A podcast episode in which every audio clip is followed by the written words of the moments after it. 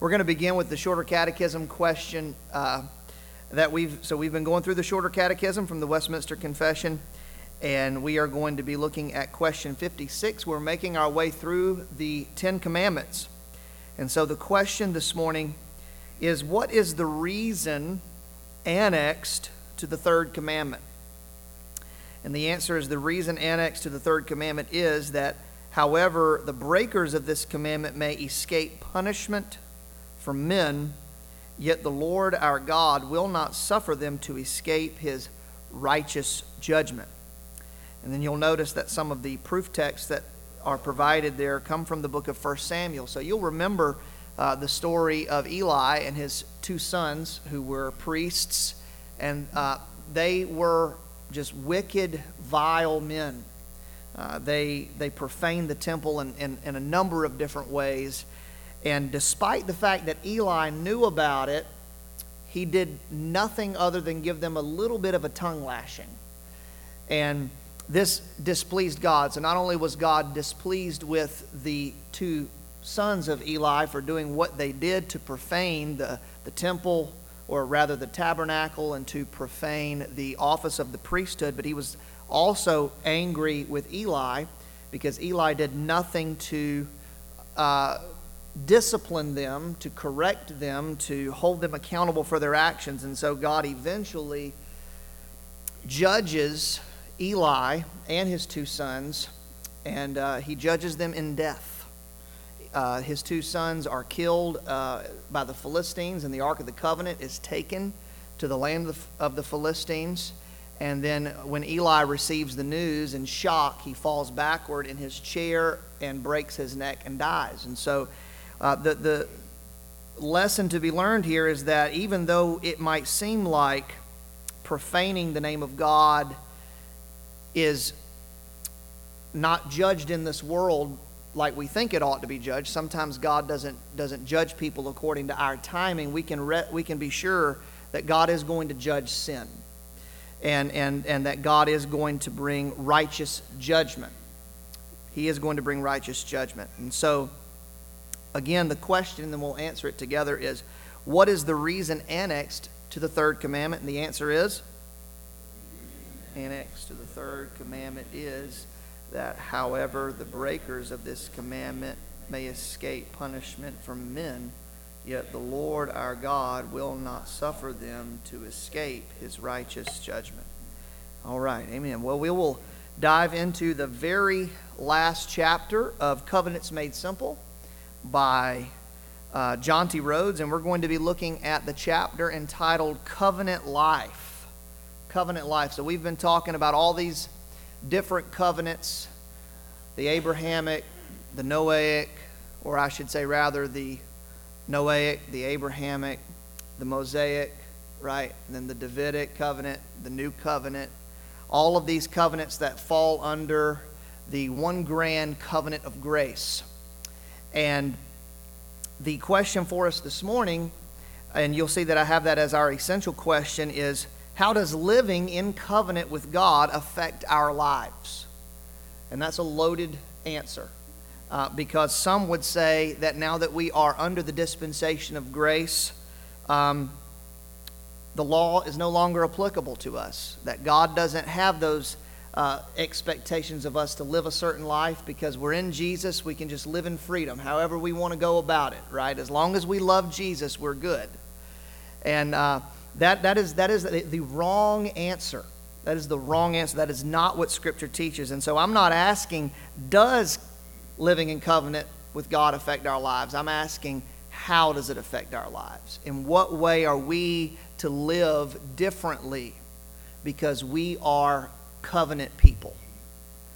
And we're going to try to answer that this morning by looking at a few different objectives. First, we want to explore some good reasons why Jesus came to the world. We've been talking about that, so we're just going to review it. And then we're going to consider how the Holy Spirit's role um, played out in the life and the ministry of Jesus, Jesus Christ our Lord. And then moving from how, how did Jesus relate to the Holy Spirit, we're going to look at how we as believers relate to the Holy Spirit and how vital is the Holy Spirit's role in our lives. And then finally, we're going to try our best to properly apply the law, right? The, the law from Sinai specifically, apply it to our lives as we live in the new covenant, as we live in the gospel era. So that's where we're going to try to head to this morning. So, first of all, let's talk about why did Jesus come? Why did Jesus come? What has been the grand purpose of the covenant of grace? And, and I'm going to ask you to, to speak up this morning and, and let's, let's jot down. I gave you some lines there to jot down a few good answers. So, what are, what are some good answers to this question? Why did Jesus come? Couldn't do what? The law. Okay? So he came to fulfill the law. It's good. Why else? Okay, bring glory to the Father. Good. Purchase redemption for his people. To provide for himself a bride. These are great. Keep them coming. You guys have been in Sunday school. There are a lot of different answers, right? We're all kind of saying in some way or another the same exact thing, but some answers that I wrote down, you can copy these or you can copy some of these other great answers. I said, you know, to save us from our sins. Very basic, right? To save us from our sins. Uh, to bring us back in right relationship with God. We fell out of real, right relationship with, with, with God in the garden, and so Christ has come to restore that relationship. Um, he came to defeat the works of Satan, didn't he? Praise the Lord, right? He has defeated the prince and the power of the air, right? He has bound him, and he will forever bind him whenever he returns. And then, of course, we could say to glorify God, to glorify the Father through the redemption of the world. And these are all perfect answers. They're wonderful answers. Jonty Rhodes, in, in his chapter, doesn't disagree with a single one of them. But he says that there, there is an answer that is often forgotten. And he said that one reason that Jesus came was to send and baptize his people with the Holy Spirit. So there you go.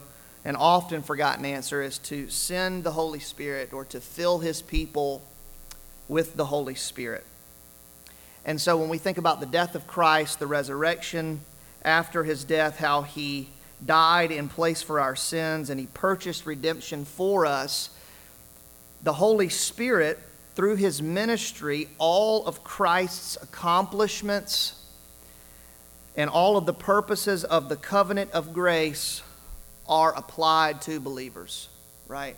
God sends the Son, the Son completes the work the Father gave him to do, and then the work that Christ completed, the Holy Spirit applies it. He credits all of the works of Christ to us. He works righteousness in us, right? You could go to the Westminster Confession. You could go to the Catechism and they lay all of this out oh so beautifully. But we, we need the Holy Spirit. We need the Holy Spirit. And Jesus came to give us and to send the Holy Spirit to us. So we want to make sure that we make proper balance of this, however, because there are, there are some. Um, denominations within Christianity who would say that the giving of the Holy Spirit is this basically a third work of salvation, right? You're saved, that is, you're justified, then you're sanctified, right? You're separated from the world, the, the, the, the desires of the world are taken from you, and then you're filled with the Holy Spirit with the evidence of speaking in tongues as the Spirit gives the utterance, right? Going back to Acts chapter 2, and they take Acts 2 and then several other places in Acts where the Holy Spirit is poured out, people speak in tongues, and they and they make that um, they make that for every believer across all of time. In other words, they make it prescriptive rather than descriptive of a particular period within the church age. But Paul dispels of that. Paul, and I put it there at the bottom of the first page, 1 Corinthians 12 13. Look what Paul says. He says, to be filled with the Spirit is essential for salvation and is the reality for all genuine believers. Here's what Paul says For in one Spirit we were, how many? All baptized into one body. Jews or Greeks, slaves or free, and all were made to drink of one Spirit. In other words, being filled with the Holy Spirit isn't a third work of salvation. It is not this supernatural next step up on the Christian ladder that you reach whenever you've gotten holy enough before God, right? He Paul says that being filled with the Holy Spirit is part and parcel of your salvation. Why are you saved? Because you were filled with the Holy Spirit. He changed you who you were down to the very core of your being and he calls you to believe in Jesus Christ and even now he is sanctifying you and making you more and more into the image of Christ every single day. Everybody here who has genuinely placed their faith in Jesus Christ it's a glorious thing, I can tell you this morning. You are filled with the Holy Spirit. And that's, ama- that's an amazing thought to think on. And so, Jesus came to fill us with the Holy Spirit. Let's back up. Let's look at the life of Christ. And let's consider how he was an example to us of what it is to live a life in the Spirit. What is it like to live a life in the Spirit? You have to look at Jesus to answer that question. Now, we're going to get a little, things might get a little interesting here for just a minute, okay? Especially for those of you men in here who have um, been at men's theology night the last little while. We've talked about this a little bit. We're going to talk about it some this morning. But the second point, the next page, Jesus' earthly ministry and the power of the Holy Spirit, I have a discussion question for us. Did Christ accomplish his earthly ministry exclusively as a man through the power of the Holy Spirit? Or did he exercise his own deity as the Son of God? Any brave soul want to try to answer that question?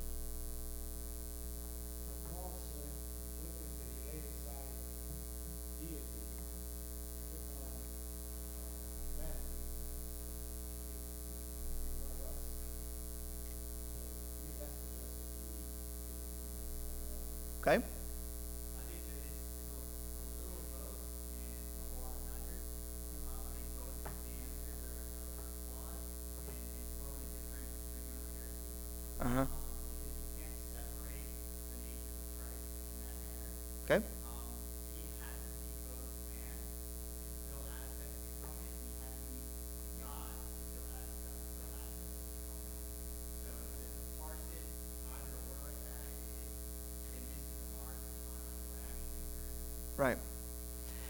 Yeah, that's good. And, and uh, Philippians, right, the book of Philippians, Paul talks about how, how, how Jesus, he emptied himself, made himself of no reputation, but took upon him the form of a servant, took upon him flesh, right, uh, and became obedient unto death, even the death of the cross, right? So what does that mean?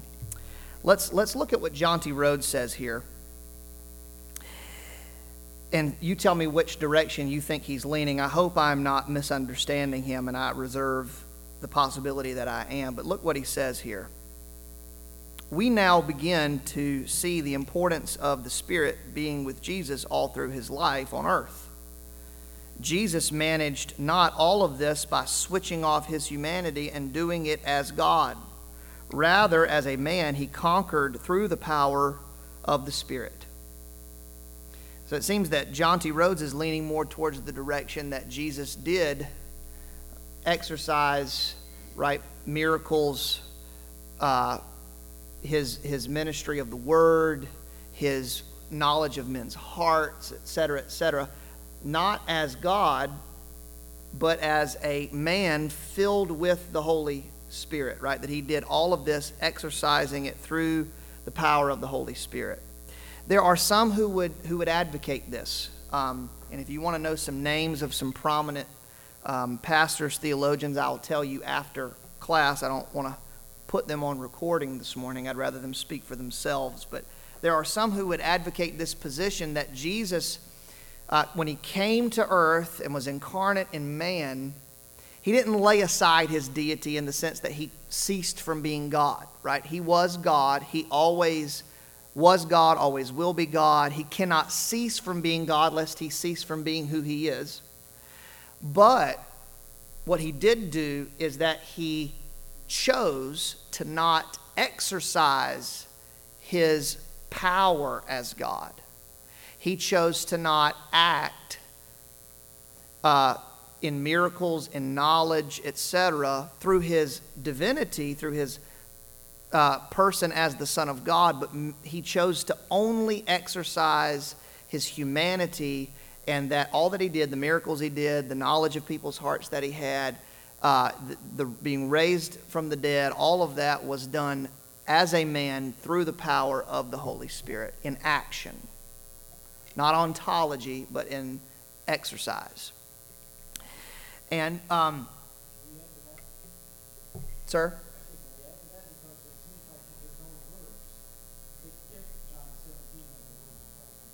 Mm-hmm.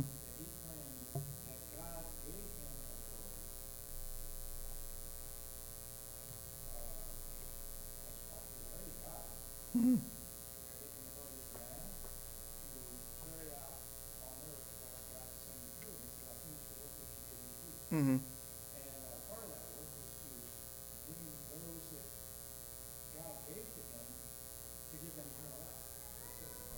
Sure.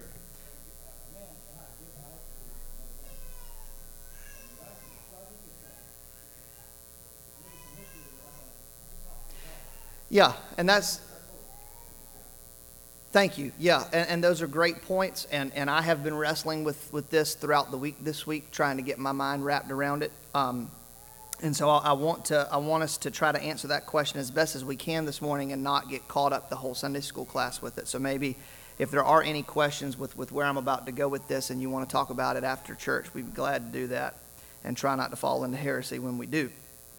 Um, so I, I, put there to take that quote by Jonty Rhodes with a grain of salt, and then I said we must be careful in our conversation about the deity and humanity of Christ lest we fall into error or heresy.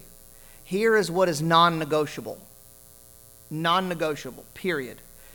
We cannot separate the deity and the humanity of Christ, they cannot be separated. And the question that you have to ask yourself whenever you say, well, he just exercised his humanity, he did not choose to exercise his deity. Um, the question is, is can you, can, you, can you be who you are without doing what you do? Right? The very, the very thought, right, to be, even be able to think about that question requires that you be a human who can have the power to reason and rationalize. And so, could Jesus be God and not act as God? Any more than can you be a human and not think about not being a human or not think about not being a human? If that makes any sense at all, right? This is deep stuff. I get it. I don't want to get too caught up. I put there the, the Chalcedonian Creed because in the Chalcedonian Creed, um, this church council put it in beautiful language. I'll let you read it at your, at your leisure. Uh, but they put, they put it in beautiful language that we cannot separate the, de- the deity and the humanity of Christ. They are one in the person of Christ. When you talk about the person of Jesus Christ, you must hold together his deity and his humanity. And in, if in any way you begin to separate those two, you are in error. And this is, this is historic Christianity. We have to be very, very careful here. And so I, have said below the Chalcedonian Creed, I'll just read it off. Jesus fulfilled the work of his earthly ministry both truly as man and truly as God. As touching his humanity, he worked as a man full of the Holy Spirit. However, right, as touching his deity, he worked via his divine power and authority as the Son of God, the second person of the Trinity.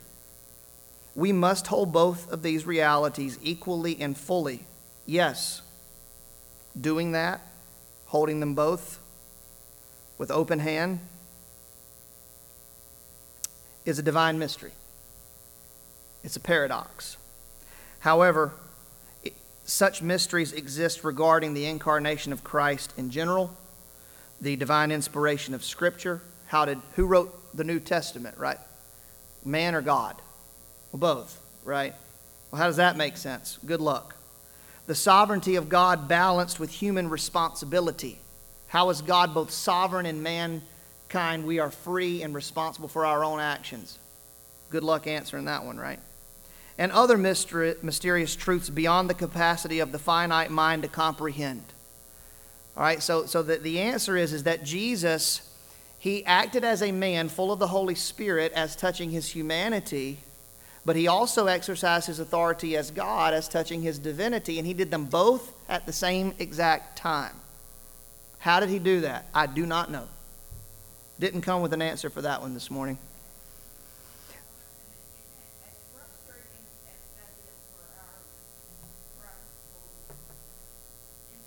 Uh huh.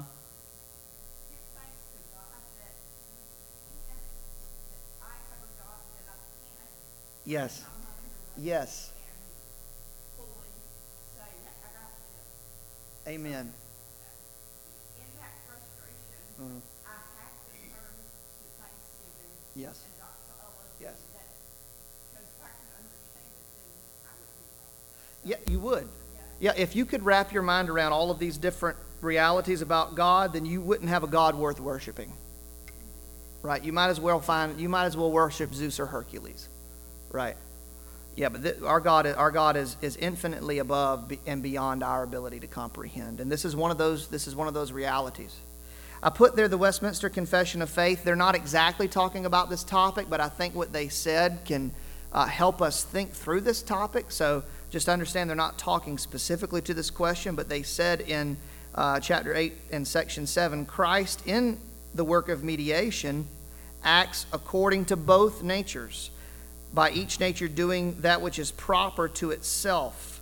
Yet, by reason of the unity of the person, that which is proper to one nature is sometimes in Scripture attributed to the person denominated by the other nature. Right? And, and, and, and in other words, um, the unity of Christ, you must hold both his divinity and his humanity together.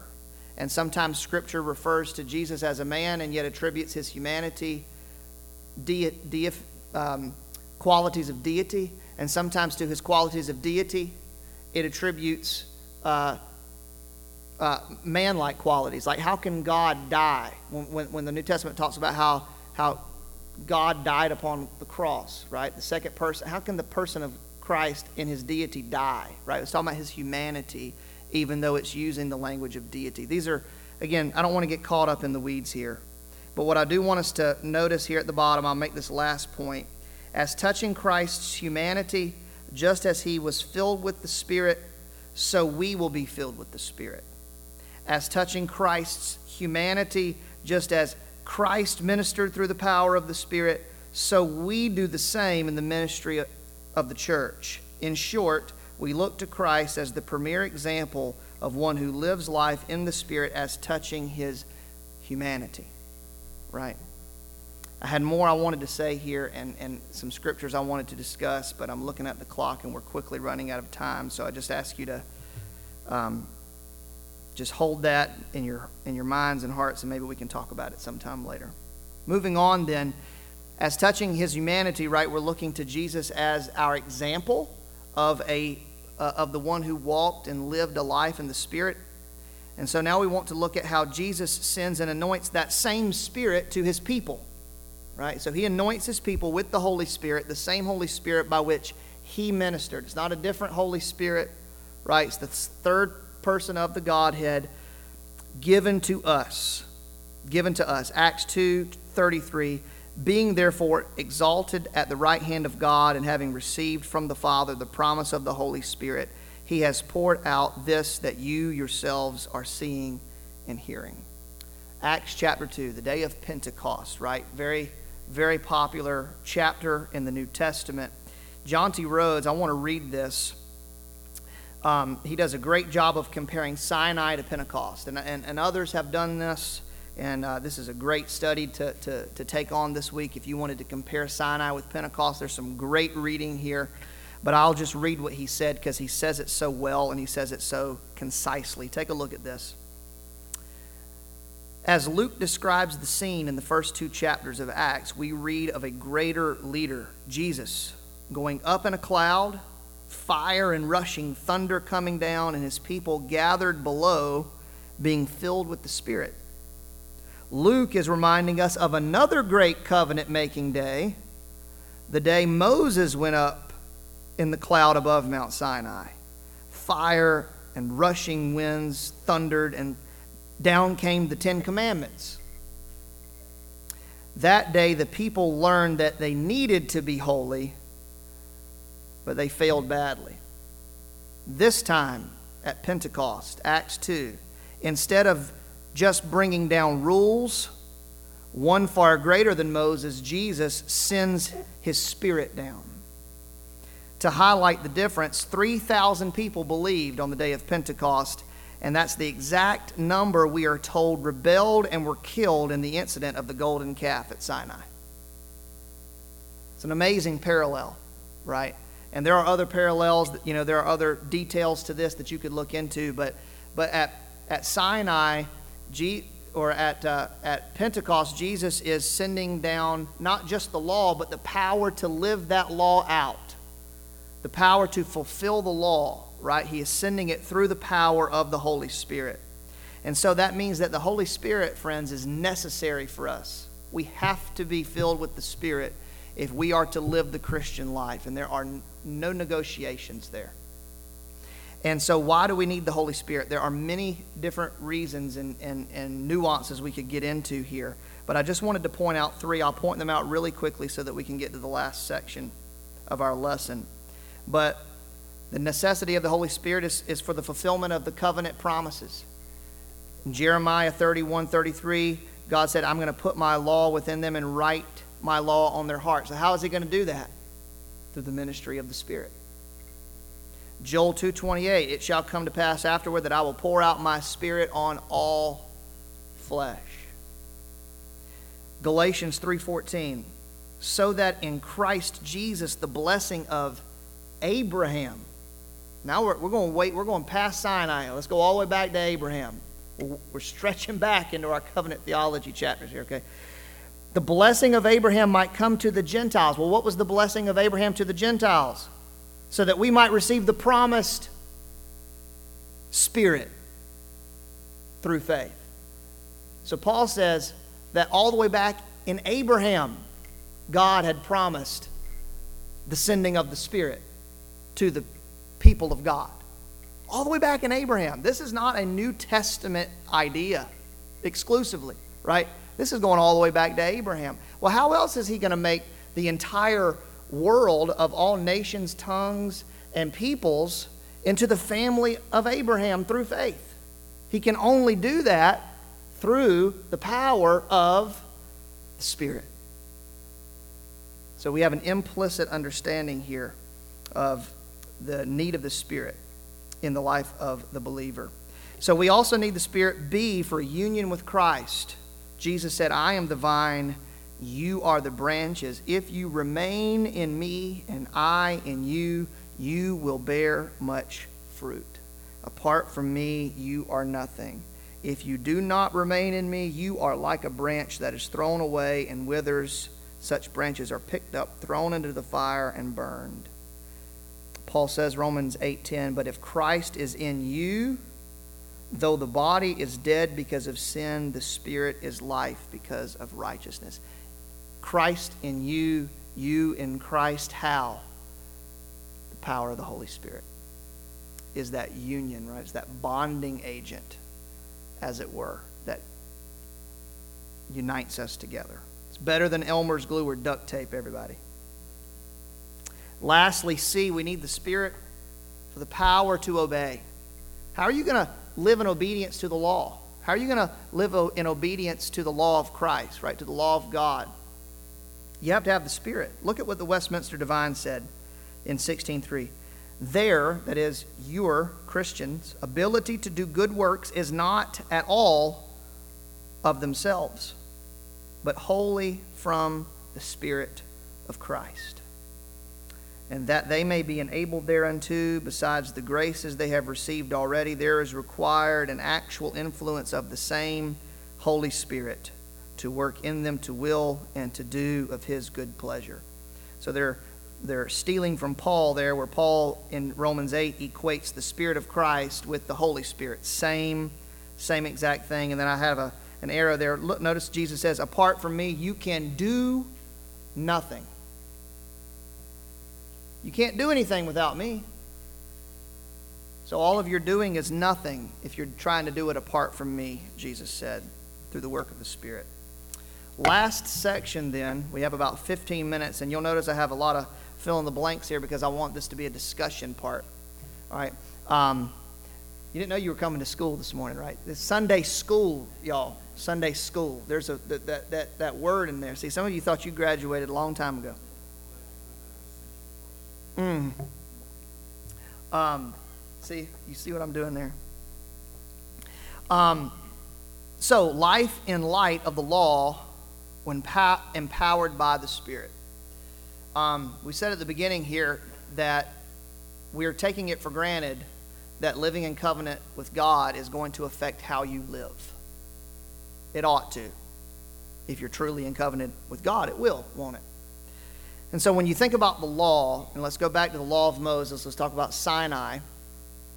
Um, you have the moral, civil, and ceremonial law as a, a popular cat, uh, categorical distinction between the different, the different types of law within the Mosaic law.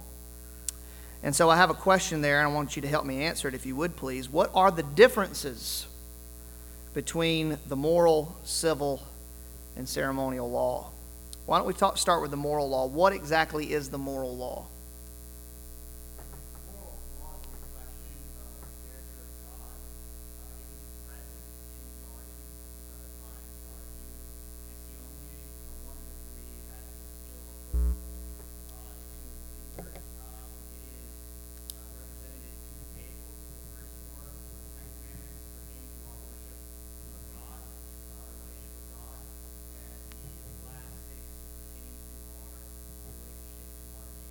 Good.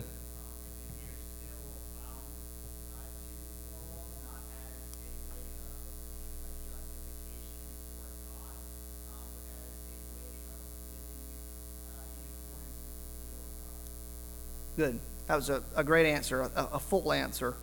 Um, if I could just help to make it a bit more pithy for us, just for the sake of writing. Yeah, let's, let's, let's make it pithy, okay? So, first of all, the moral law is rooted in God's character. It's rooted in God's character.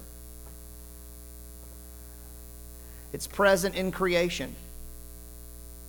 Right? This it's present in creation.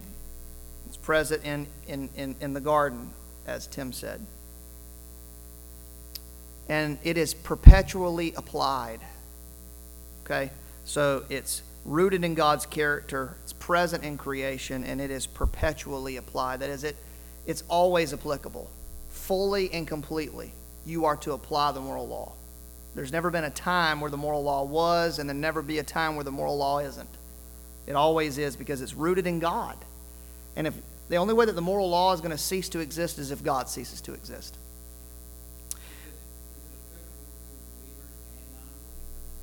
It, it is applicable, yes, to believers and non believers, but the question is, is um, who's going to strive to apply it, right? Yeah. Civil law, then. Um, the civil law is it's it's rooted in the moral law, but it's more so rooted in the Mosaic law. It's rooted in Sinai. Okay. The moral or the the civil laws is, is rooted in Sinai. Think about civil. Like you have civil laws. How many of you obeyed the speed limit when you? Well, don't answer that question. Um, how many of you cheated on your taxes last year? Anybody? No. Uh, right. We have. Uh, we have laws that we abide by, right? The children of Israel as a nation had laws that they obeyed, right? So the civil law, we're talking about the laws that applied to the nation of Israel. They applied to the nation of Israel. That's the key thing to keep in mind that they applied to the nation of Israel. And they have what we would call general equity. General equity. That is, there are lessons to be learned from the civil law, right? When God tells the children of Israel to put a, a, a fence, basically, what a parapet around the top of their houses, right? That's because that a lot of people in those days had flat top roofs, and you know, a lot, you, know, you did a lot of a lot of things on the roof. You know, you hung your clothes, you took your baths, et cetera, et cetera. And so the parapet around the edge of the house was to keep people from falling off the edge of it, particularly, I would think, children or you know somebody stumbling around in the dark, right? So how can we we can take from that we don't have flat roofed houses and we don't do stuff like that on our roofs today, at least not here in America, but we can take from that the general equity that we ought to care for human life and we ought to do what we can to protect human life. Like, so putting a um, fence around your house, around your backyard, if you have a pool, is a good application of that law to protect somebody like a child from getting into your backyard and drowning in your pool. It's not just a silly law. I think it has some some applicability here from even the civil law in the Old Testament. Lastly, then, the ceremonial law. It's rooted in the Mosaic law, yes, but specifically the ceremonial law pointed to Christ. Ceremonial laws like clean food laws, unclean food laws, sacrifice laws. You can't mix two different types of um, uh, fabric together when you created a garment you know, that they had to wear the tassels around their, uh, around their uh, borders of their garments, things like that, right? Those are ceremonial laws. And why did Israel have those? Because them as a nation were ultimately a nation that God was using to prepare the way of Christ. So those laws pointed to Christ. And today we have New Testament parallels to some of those, right? Um, you know, we, we celebrate the uh, Last Supper, or rather, we celebrate the Passover through the last through the uh, the Lord's Supper. Uh, we we celebrate circumcision through the covenant sign of baptism, right? So there are some parallels there, but by and large, those things are done away with because Christ has come. We don't need something pointing to Christ; He's here, and we can look to the Old Testament ceremonial laws and get from them their fullness. Okay. Let's dig in here, though. Um, the next discussion question is what are the three uses of the law? This is where you might start to see a bit more uh, direct application. How does, how does living life in the law affect you? Three ways. Three ways. What are the three uses of the law? Who can, who can name them? Okay, so they teach. Yep. Good. So we'll go one, two, three. Uh, our pastor, Pastor David, likes to put it this way the first use of the law is a muzzle. It's a muzzle, it restrains society from evil. Imagine a, imagine a world where there was no law in the books that it was a sin to steal or steal or kill or commit adultery, right? So the, the, the law puts a muzzle on society. Secondly, it's a mirror when you look at the law and the holiness that it requires, and you see yourself in that reflection of how holy God is, it reminds you of just how much you need the Savior. It reminds you of just how unholy you are and how much you need Christ. So it's a mirror. And lastly, it is a map. And this is where some people fall off a little bit, was with the idea of a map that uh, the, the, the law in the Old Testament it does genuinely show the Christian the life he or she ought to be living a life of holiness and purity and sincerity unto the Lord, right? The moral law, for example, the Ten Commandments, always applicable, even to you as a Christian living in the New Covenant era, living in the gospel. You and I are required to walk according to the law of God, particularly the moral law, right? Particularly the moral law. So it is a map. It tells you how to live the Christian life, where you're going, how to get there. Any questions or comments there? Muzzle, mirror, map.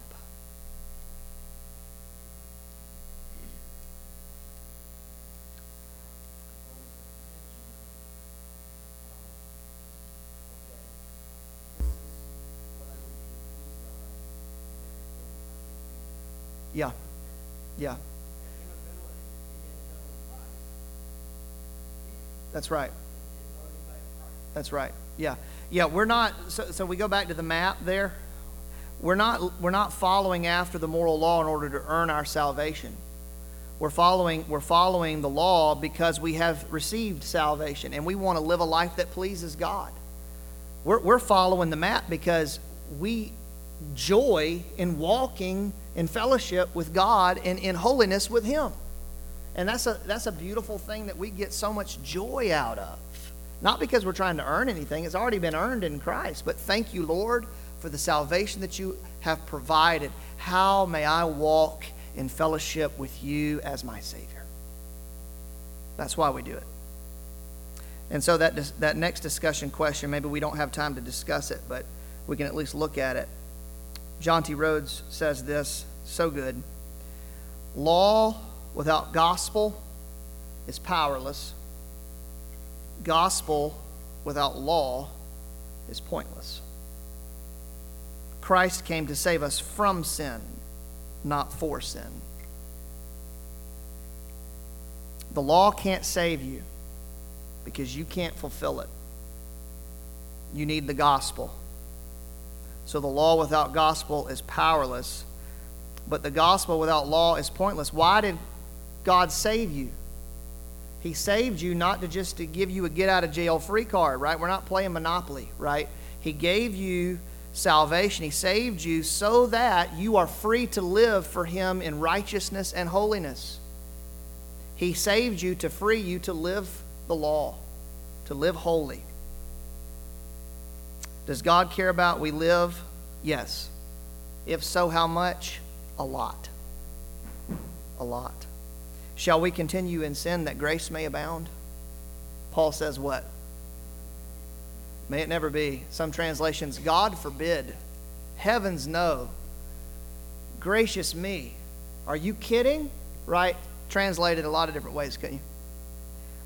Right? Wrath versus discipline. When we do sin as covenant children of God, when we do fall, you fell this week, didn't you? If you're like me, you fell a lot this week, right? You made mistakes, you sinned, you disappointed God. But does God cut you off? Does God throw you out? Are you out of covenant with Him? No. No. Well, what does He do then? He disciplines you. As a father, a child, he corrects, he disciplines, he chastises. Why? To bring you back unto himself, to bring you back in the right direction, to set you on the right path. All right, let's get up. Let's go forward. Let's move on. I'm going to sanctify you more today than I did yesterday, right? He's carrying us forward, He's disciplining us. And what about those people who, who just say that they're Christians, say that they're in the covenant, but they live they live like the devil. They, they show no signs of repentance, they show no signs of holiness. You would think they'd never opened a Bible in their life, but they prayed when they were seven and asked Jesus into their heart, they say. Right? We have to ask the question are they truly regenerate? Are they truly filled with the Spirit? Have they truly entered into a covenant relationship with God as a believer? And we'll finish up there with the end is just the beginning. I'll read that off. As we as we look to the future, as we look to glory, I hope you're excited about Jesus coming back. I hope you're with the apostle John who said, "Surely Lord Jesus come quickly." The wonderful news is that even then in glory, things won't be perfect in the sense of static, finished, complete.